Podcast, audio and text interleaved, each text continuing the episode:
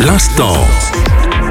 L'instant bande dessinée. Bienvenue, c'est Fabien. On vous parle aujourd'hui d'Inspecteur Balto par Ducoudray et Geffroy aux éditions Grand Angle. La question des retraites a récemment agité la société française lors d'une réforme qui a allongé les carrières. Une frange sans doute minoritaire de la population n'a pas été écoutée, celle qui se réjouit de ce changement et notamment ceux qui exercent un métier passion qui représente tout pour eux. Aurélien Ducoudray et Damien Geffroy nous offrent une illustration de ce cas de figure avec Inspecteur Balto aux éditions Grand Angle. L'inspecteur Balto est arrivé à l'âge de la retraite, ses collègues ont organisé un pot de départ, mais lui n'a pas l'esprit vraiment à la fête, il aime résoudre des enquêtes criminelles. C'est vrai qu'il commençait à être un peu dépassé par les avancées technologiques et les nouvelles méthodes d'investigation. Pourtant, les bases sont immuables, Balto compte bien poursuivre ses activités de flic. De plus, il a identifié un créneau qui pourrait bien lui apporter pleine satisfaction, des affaires dont la police ne se soucie pas beaucoup ou qui nécessitent une discrétion toute particulière. Deux jeunes femmes sollicitent son aide pour retrouver leur ami disparu, une cam girl,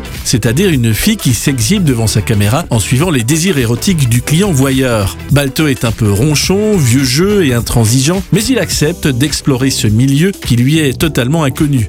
Une BD attachante et captivante, Inspecteur Balto par Aurélien Ducoudray et Damien Geffroy, c'est aux éditions Grand Angle et c'est une découverte une fois encore commentée par Marc Descornet.